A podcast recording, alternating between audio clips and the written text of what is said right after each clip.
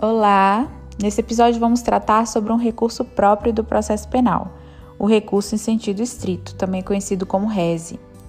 Ele é um recurso cabível para impugnar decisões interlocutórias expressamente previstas em lei.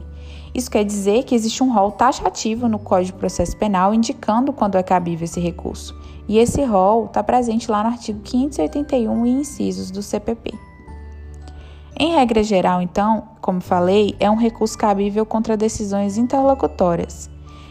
Entretanto, existe duas hipóteses de exceção a essa regra. E o próprio CPP prevê essas duas hipóteses de decisões que não são interlocutórias, porém também podem ser impugnadas através do RESE. E são elas os habeas corpus e a decisão que julga extinta a punibilidade do agente. É importante mencionar que, apesar de existir um rol taxativo de cabimento do RESE, a doutrina majoritária segue no sentido da possibilidade de interpretação extensiva desse rol. Mas isso não quer dizer que é possível ampliá-lo, e sim reconhecer que aquela hipótese pode ser regida pelo artigo 581, mesmo que não caiba perfeitamente na, na sua literalidade.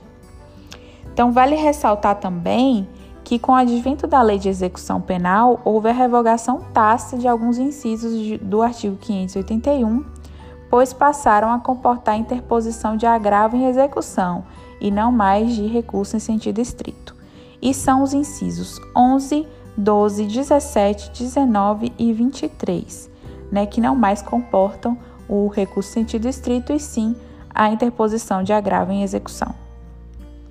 Outra peculiaridade importante é que o recurso em sentido estrito permite o reexame da decisão judicial por duas vezes.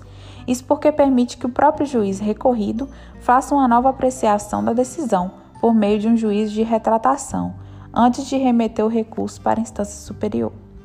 Então, sua interposição segue a, segue a regra adotada no artigo 588 do CPP, através de petição ou termos dos autos no prazo de cinco dias contados à intimação da decisão. É necessário mencionar que o réis é interposto perante o próprio juízo recorrido. Por, isso porque, como falei anteriormente, ele pode reformular a decisão no prazo de dois dias e também receber o recurso, né?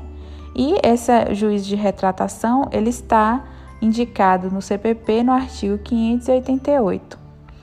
E esse juiz apenas vai encaminhar esse esse recurso para o Tribunal de Justiça caso ele mantenha a decisão.